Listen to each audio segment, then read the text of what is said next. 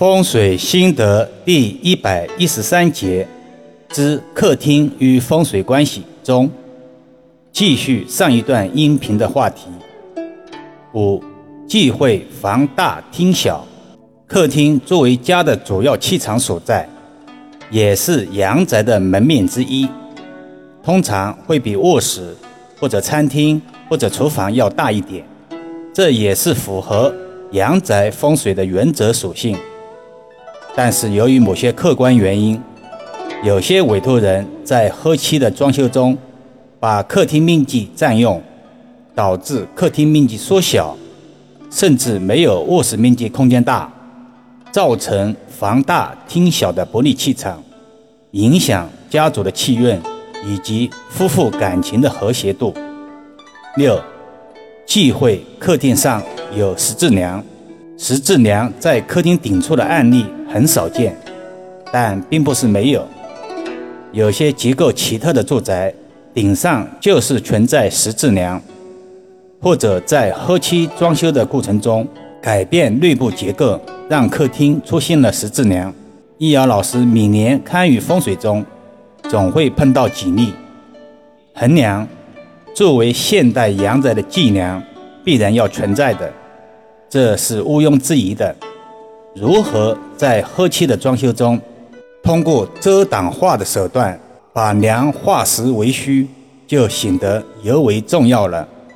否则，十字梁裸露在客厅之上，有损家人的思维健康，而且从现实中讲，也不显得美观协调，有违风水原则。七。忌讳客厅大面积使用镜子，这是易遥老师前两天实地看与风水时遇到的真实案例。主事人是一对六十多岁的夫妇，出于个人喜好，在客厅两侧安装了大面积的镜子，造成镜子与镜子对照的卦象。镜子在风水中有化煞的功效，本无可厚非。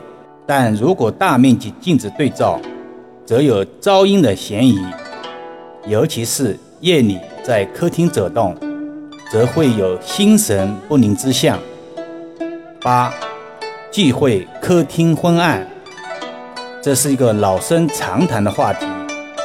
易遥老师一直强调明厅暗房这个风水原则。客厅昏暗通常出现在小户型的阳宅中。由于结构的属性，有些主卧有阳台，而客厅无窗；有些是委托人直接把客厅改造成卧室。无论是哪一种原因，造成客厅昏暗，如果没有化解，都会影响夫妇感情和谐，或者男主人事业受阻之象。如果是单身女性居住，也是正桃花运不开的卦象。另外，装修客厅的时候，首先要考虑第一个风水学问题，就是大门的方位。我们都知道，气一般都是从大门而入，然后进入家里各个空间。客厅又是我们经常活动的地方，所以大门的方位对于客厅气的进入非常重要。因此，我们在装修的时候，最好能够让客厅位于靠近大门的位置。如果为了让家里有更多的私密性而设计玄关的业主，可以保持玄关处的整洁和明亮，让气场能够更加通畅地进入客厅。听到此处，不禁有人会疑惑。客厅的大门是开发商早就固定的，我们也不能够随便更改啊。开发商的设计大多从成本核算上出发，对于风水方面一般不会照顾得很好，这就要我们在初期风水选房时要多多留心了，或者从内部着手调整。总之一句话，办法一定比困难多。就要看当事人用不用心了。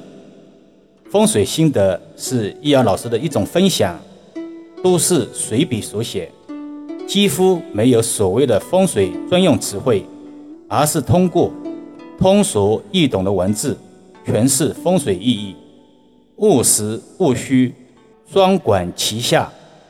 只要是有心人，一定会有非常好的收益。好了，今天先讲到这里吧。更多分享，请至易瑶文化主页收听、影评、转发、收藏。